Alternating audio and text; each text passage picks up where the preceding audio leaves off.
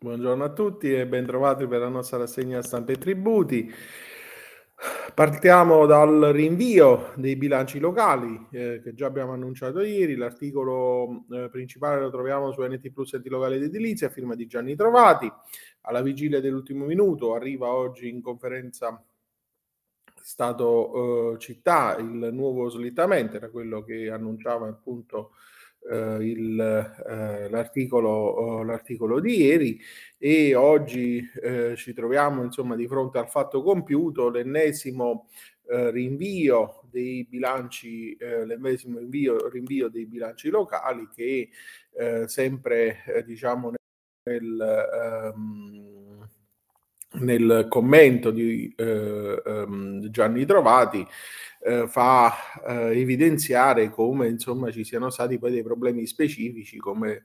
eh, la alluvione mm, e il turno delle amministrative che in qualche modo danno spazio a quegli enti che ancora sono rimasti indietro. Sullo stesso tema,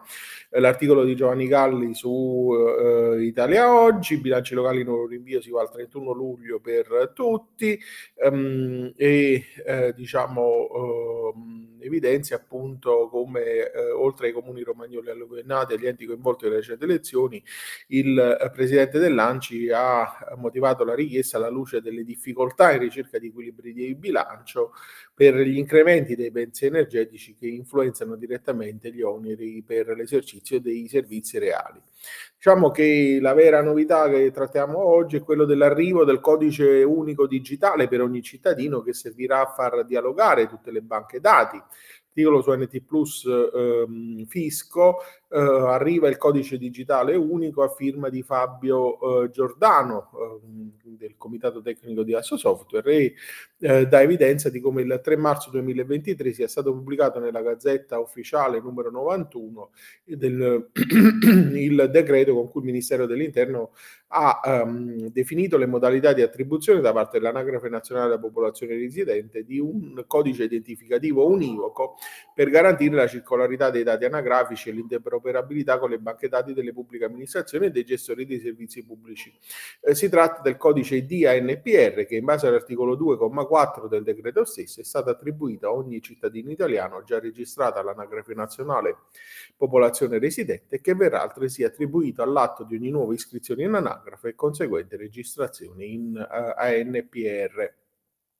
Parliamo poi dell'avviso di accertamento che è valido anche se la delega è in bianco da parte del funzionario, l'articolo su NT Plus Fisco